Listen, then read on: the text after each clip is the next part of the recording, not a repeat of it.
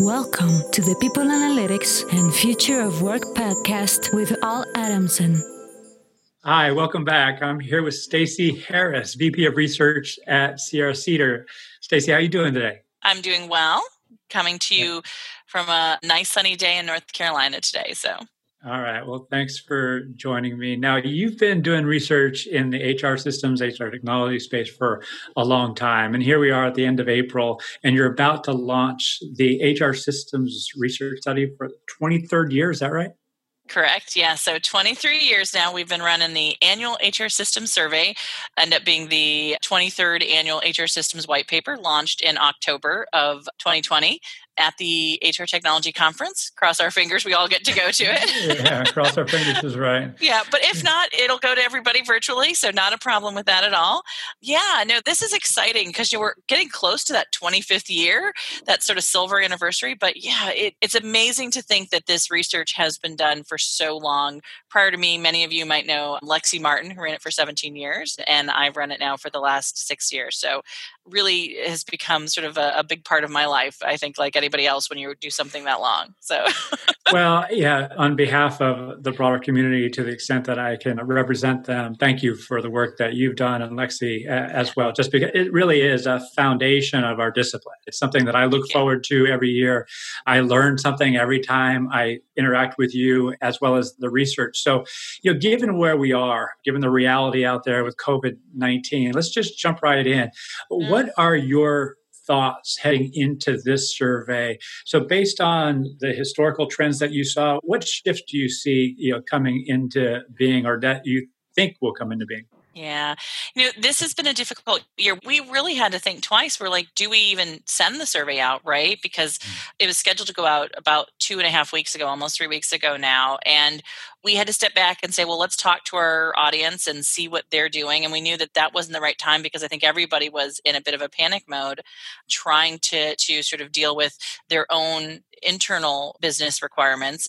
But we've talked to a lot of organizations now, and yes, there's still a lot of people on the front lines who are battling the COVID and the challenges that are coming out of that issue. But from a research perspective, we have heard time and again that people are hungry for data to try and help them make decisions, right? We're at here in the United States about 20% almost, right? Unemployment right now. And organizations are making really difficult decisions about, you know, skilled workers and, you know, who they're going to keep in the organization, who may not be staying in the organization, what projects they can continue forward with, what things that do they absolutely need to continue forward with.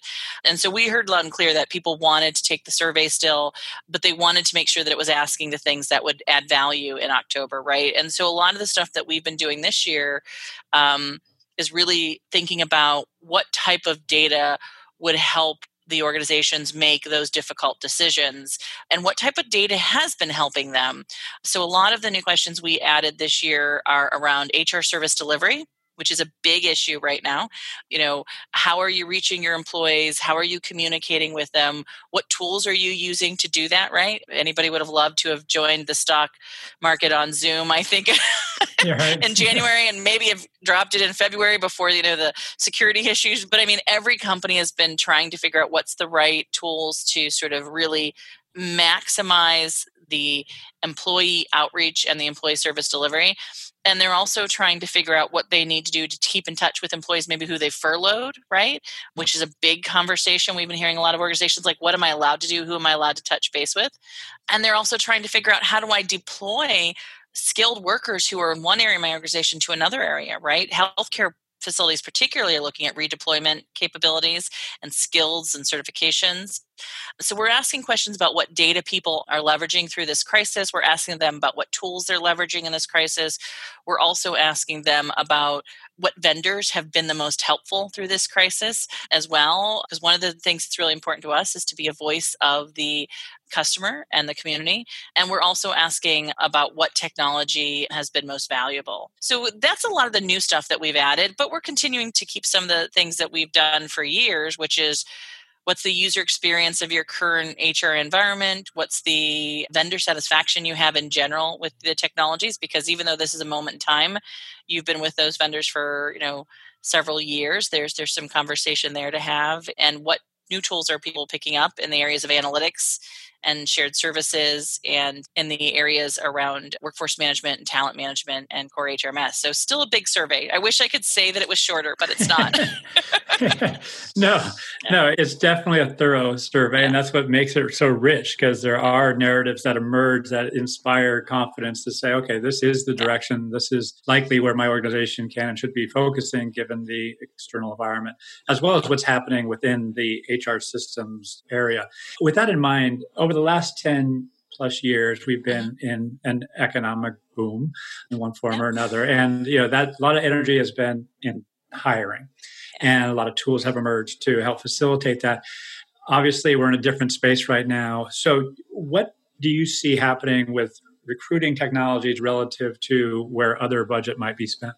I think this is going to be a little different than so like if you looked at like the 2008 economic downturn, recruiting technology just fizzled, right? Not only was it not being purchased, but people weren't leveraging it in a strategic way oftentimes because they hadn't really done a lot of um, enterprise implementations. There was still a lot of point solutions out in the market at that point in time, right?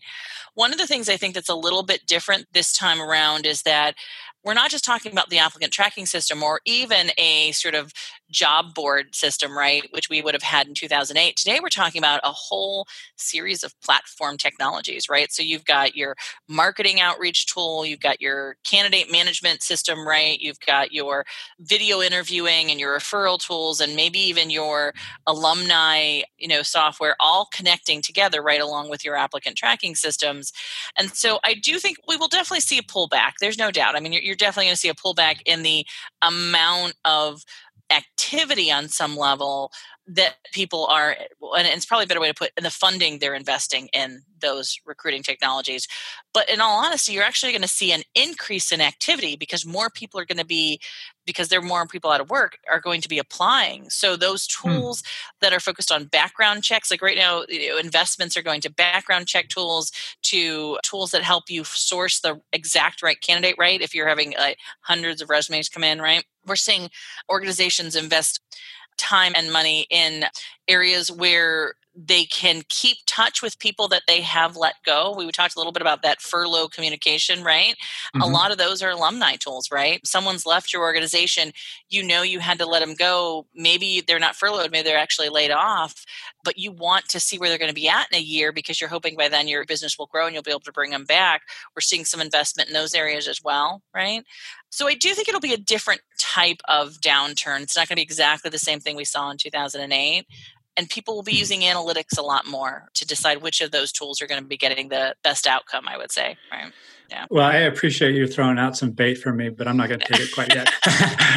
but what I will ask you is this around the actual decision making process by which to select these tools. Because, and I'm just going to throw out a way of thinking about it. If we go back to 2008 and that downturn, there was uh, functional set of tools that were there to stand up or create or improve a certain process, hiring, for example. Now we have arguably question or theme centric tools where hey gosh i have a redeployment challenge. You know what tool can help me do that? So that's kind of coming from a different angle which i believe that nuance can be valuable. And i think you know again my own bias it's appropriate given where we are. So then it it assumes that someone within HR, someone within operations, someone within IT actually is aware of yeah. the array of tools that can help facilitate answering and solving that problem. Yeah. So can you speak to what the like optimal decision making governance body if you will is here in 2020 in response to yeah. you know COVID-19 and beyond? That's a tough one. Actually, I was just talking to someone uh, about this actually today. We're, we're going to do a, a webinar for IHRIM tomorrow on HR system strategies. And the governance conversation is the one area where I still think we haven't quite gotten the answer right in HR technology yet, right? I think we have the plethora of tools, and I agree that they are now focused on specific outcomes we're trying to achieve in the organization which is exactly what you were talking about but my sense is is that we haven't created that visual of the technology map inside the organization very mm-hmm. effectively mm-hmm. right we have a lot of mm-hmm. great tools that will figure out you know what your underlying usage is of your network and which areas you know you might be using a tool more often than another right but the actual like underlying data inside of them, right, we're not aware of all the time, right? Mm-hmm. And so I think what this actual crisis will do for us, it's going to throw into relief something that no one has probably really thought about effectively, which is the role of data management in mm-hmm. a way mm. that we've never, I think, really thought about it because it's not just important to know what recruiting systems you have, right? And what data might be in that one recruiting system. It's really critical to understand is that data update? updated is it clean is it um, integrated into something else so if i'm you know furloughing half my company and i have to abide by gdpr laws right? And i have to pull all that data out of my system right? Do i know every place where that employee data has been right? And it's okay when i'm releasing two or three people but when i'm releasing 250 or 2000 or 5000 all of a sudden that becomes kind of a crazy process for HR and I've literally talked to HR professionals who are literally in the last month going system by system pulling data out of those systems right or vice versa they need to update skill sets and they're literally going system by system asking people to fill out forms so they can update the systems that we have put in place and spent millions of dollars investing in. So I think the governance is going to be the piece that people are going to start to realize is broken right now. No matter how good the system is, if you don't have a good governance, you're not going to have the data you need, right? Well, yeah, gosh, you, you just like you make me go like that when you're sharing all that in a good way because there's two key things out of that. And again, I'm going to own my own bias in this, being a people analytics professional, is that so many organizations have had a technology centric approach to HR technology, meaning that I'm just going to get this and I'm going to try and make it work. And not taking a either a process centric or data centric or prioritizing the data. Like this is the data that I need. How am I going to manage it ongoing so I can actually be flexible when you know unforeseen occurrences like this come up we can go down that rabbit hole really deep. But instead what i'd like to do is go back to this you know decision making process because i agree we haven't gotten it licked. Because my question goes back to you to solve this problem i see people analytics professionals uh, in particular but hr in general elevated in prominence and priority in the conversation around what do we do in response to COVID 19? Yeah. Now, for me, thinking two, three plus months ahead is how can we maintain the momentum that we have generated? Again, it's been just circumstantial. Yeah. But now, if we're not rising to the challenge on an ongoing basis, then we're going to miss an opportunity. And as you, I'm sure you know, Josh Bersin has been out there, McKinsey, yeah. Willis Towers Watson, Mercer, been talking about the need for new management models for years. Yeah. And here we are, HR has this unique position to help create something new and have a, if not a people first, but certainly a people centric organizational strategy. So, what would be your ideal, you know, governance or visualization of the HR tech ecosystem? What has to change for you? I think there's a couple of things that probably has to change. One is I think we have to acknowledge the strategic role of what we're generally seen as administrators, which is your HRIT professionals, right? And HR information management professional who has the ability to oversee the entire sort of matrix of HR technology is more than an administrator, right? And I think that's one thing that has to be sort of brought forward to the market is to understand that when we think about implementing all these new technologies, there has to be a role that oversees them. I also think we have to have we're seeing this with GDPR, we're seeing this with the California laws, we're seeing this with a couple other laws that there will have to be someone inside of organizations who is responsible for data and its role just as much as we see people responsible for finances and its role in the organization. And so I do think that we're going to see more chief data officers inside organizations and they need to be part of this conversation, right? Or at least someone whose role is to oversee that if they sit under finance or they sit under IT. I think chief information managers or CIOs are part of the governance model as well. But I also think that their domain is so broad that in many organizations we leave the big decisions to them. And I think part of the new conversation is that if it's a people centric mm-hmm. focus, then you have to have the functional leader, which is your HR professional, and the IT leader, which is your IT professional, working hand in hand. And so I think that again brings out more of a conversation about the fact that this isn't a top down conversation about security or a top down conversation about systems that are needed across the organization, but this is more of a, a, services model where the IT group is taking in the needs of the market and they have to figure out how to meet their needs, right? And so, from mm. my perspective, those governance models where a shared service center or an IT shared service function views HR as a customer or client, those work the best in the data that we're seeing in the outcome driven environment because then HR is leading the direction of outcomes they're trying to achieve. In the situations where IT is the primary voice and HR is basically relegated to a place where they're putting in their their requirements for functionality that's when we end up with situations where systems don't talk to each other or we have rogue departments buying things. So i think the functionality has to be a governance group that's together with a service model where it is seeing hr as much of a client as they see finance or marketing or anyone else in the organization I really like what you're sharing because just to play that back is effectively not only looking at HR as a customer, but the customers of HR, which would be yes. the employees, the workers in general. So the better we can understand their current and future needs, the better we can prioritize not only the technology, but the process and underlying data that we in turn would be managing and using for analytical purposes. Is that right? Exactly. And not to, you know, I think that's part of why the HR IT professional or HRIM professional has become so important because they play that middle road. They translate the employee requirements and the HR requirements into language that IT can understand.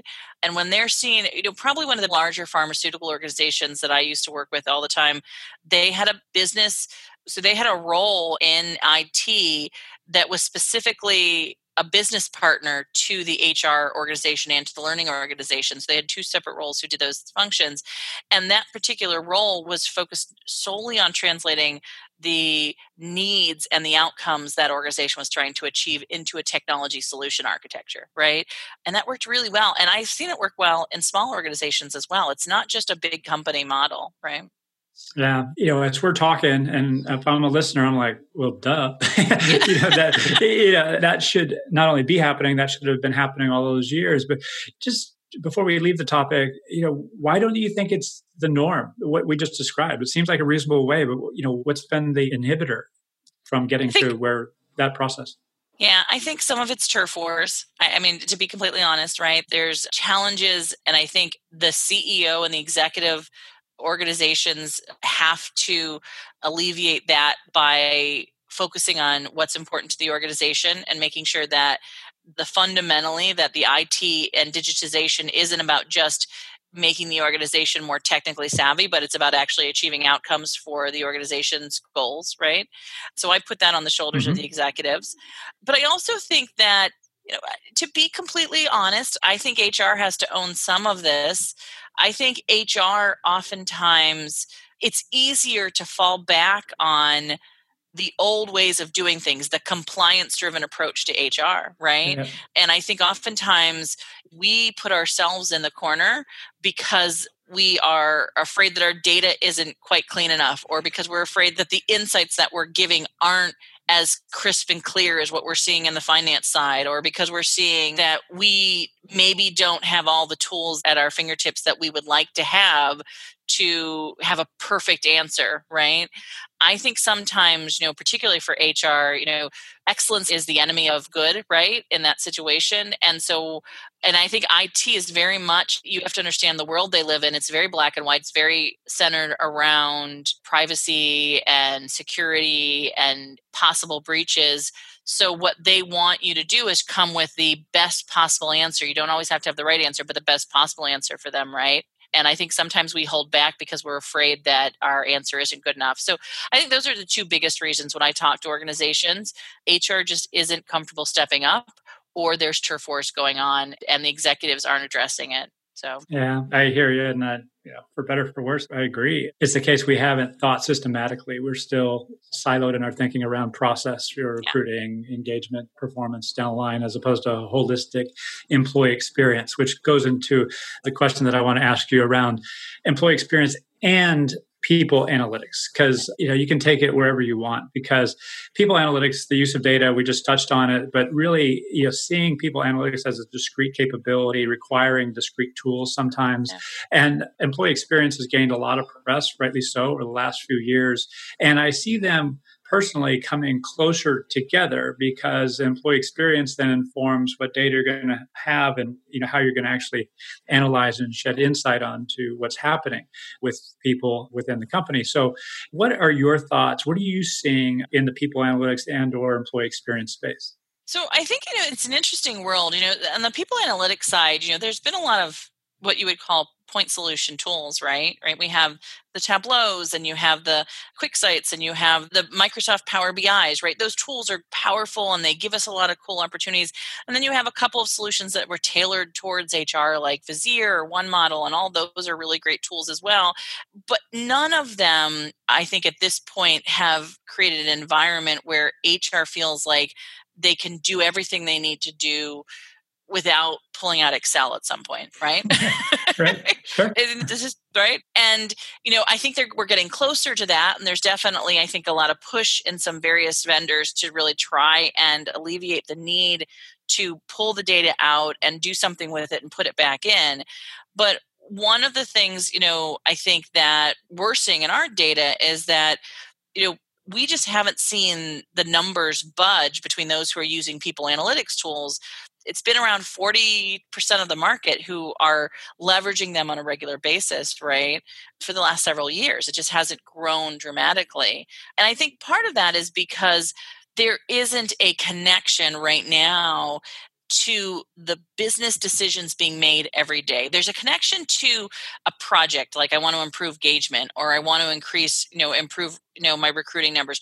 There's a lot of focus on a specific thing maybe or a number that i want to change but that how i run my business oftentimes right doesn't feel like that seems to be coming from the hr analytics side of things right? Mm. And that's an everyday conversation, not just something that happens once in a while. Now, the employee engagement conversation and the employee experience conversation is fitting into the market in a way where we're seeing a lot of those tools tracking just the simple activity of what employees are doing, right? Like where are they going on the web? What tools are they using on their desktop?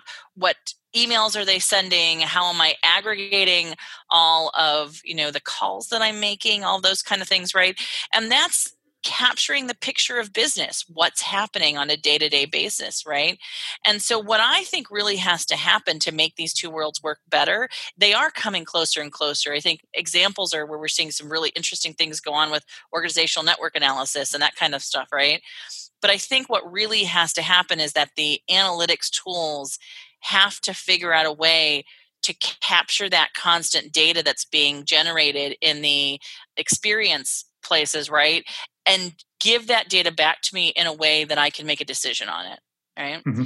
And until they can do that every day, every week in a way that is not just a project, then those two worlds always seem to be a little bit disconnected, if that makes sense, right? And I think that's the challenge yeah. we're seeing. Well, and that challenge, and you've kind of answered my question, is therein lies a, an opportunity as well, right? That if you do bring them together, you will be able to better understand not only the employee experience, the underlying data by which to analyze it, and you can identify the customer of the insight and they can have anticipate what's forthcoming because many in our discipline people on with that is have gone with the big aha approach and you know that just doesn't work.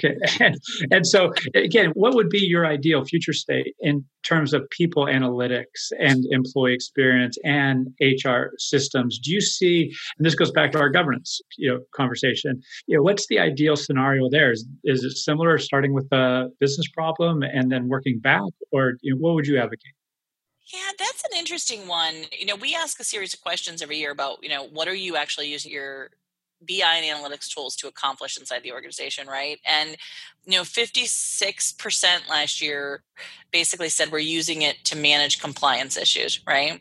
And just I think it was I want to say 18% said we're using it to manage workforce productivity, right? Yeah. so, you know, I think it feels like it should be that I start with the business problem, right? Like that should be the right direction. And and I'm not sure that I'm probably the right person to answer this question in totality because I think there are people who are out there doing this every day who actually will have some insight into what it looks like on the ground. But what I can tell you that I'm seeing from the data is that it isn't just about answering the one question about workforce productivity or that tracking compliance is wrong, because that's still an important component of any kind of tracking. I think what it really comes down to in our data is how do decisions get made in your organization right and when we look at what we call data driven organizations right we have a series of things that we track and not every organization who says they're data driven is right? Like we don't actually ask them if they are. We do this based off of what metrics they're using in their hr reporting and we do this based off of who actually gets access to the hr analytics tools in their organization like what percentage of managers do.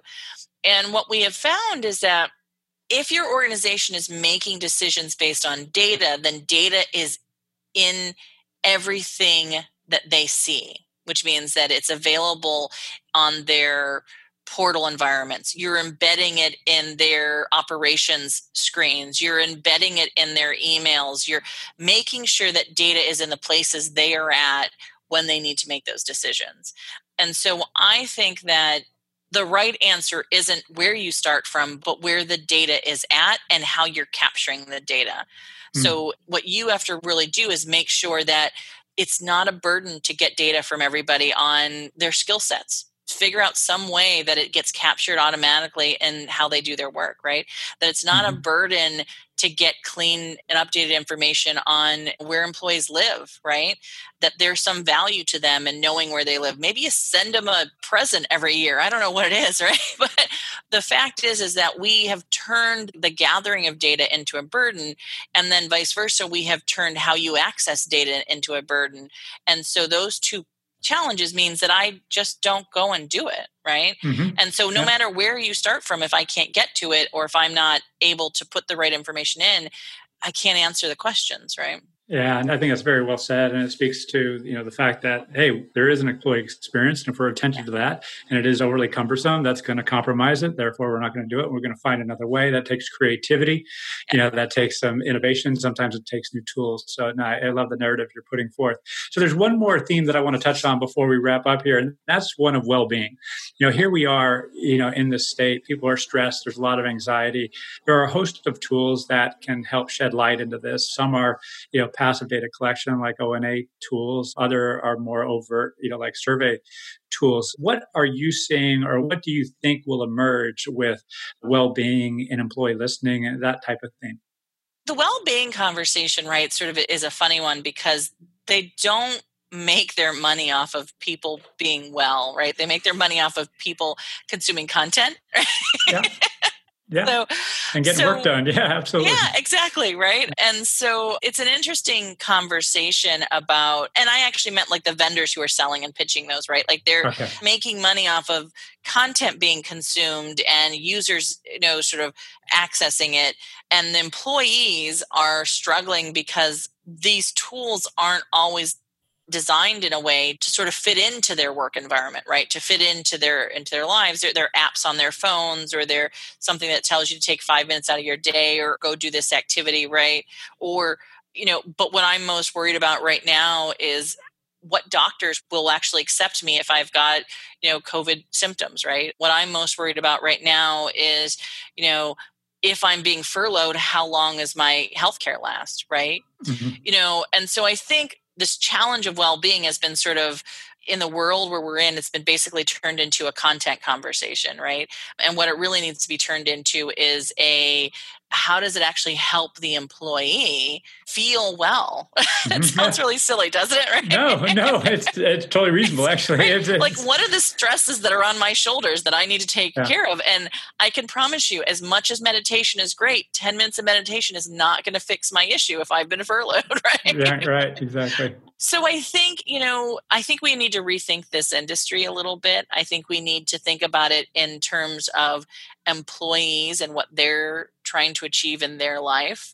But I also think we need to take an opportunity to figure out if we get it right, the data that we'll get in return will be more valuable than we can imagine, right? Mm. And so I think the challenge right now is that the model the business is based off of how much money we can make it off of content and reuse and activity if we can change the dynamics where we're thinking about the value being off of what that data can share for us as a company and how we can make better decisions for the employees and how the employees themselves can make better decisions the value of that then maybe we'll invest in tools that actually help the employees and help them when they need it and where they need it yeah I'm sorry no. I'm a little cynical on this particular problem. no, I think you're just calling out a difficult balance. That is a real conversation between on the business side, you have business needs you need to make money and service customers and then you have you know the well-being needs. And oftentimes they're at stark contrast. And similarly from an employee perspective i would love to meditate and play beach volleyball all day but i have to work. You know so you know what is wellness actually look like for me as an individual? Does it look at a team level? I just know personally that it's important and yes. there is a responsibility for businesses and HR specifically to help facilitate awareness and appropriate responses.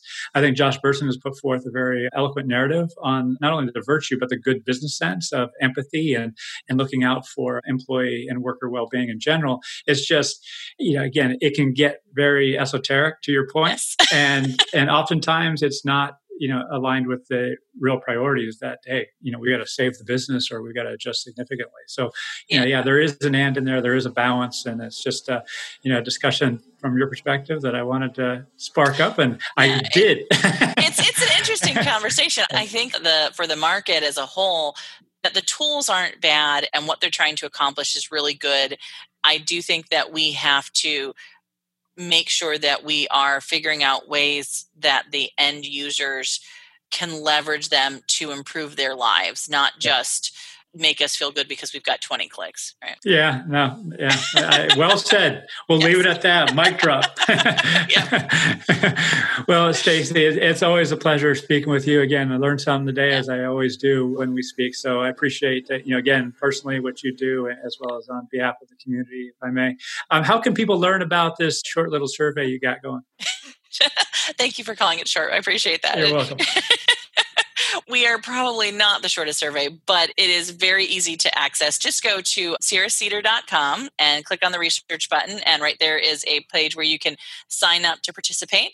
We will be launching the survey in the next two weeks for everyone, and everyone who participates gets a mini benchmark, and they also get uh, early access to the research. And we also, if you are interested in, we also do a webinar in October at the same time that we deliver the presentation in Las Vegas. So those are all things that are made available to everybody who participates.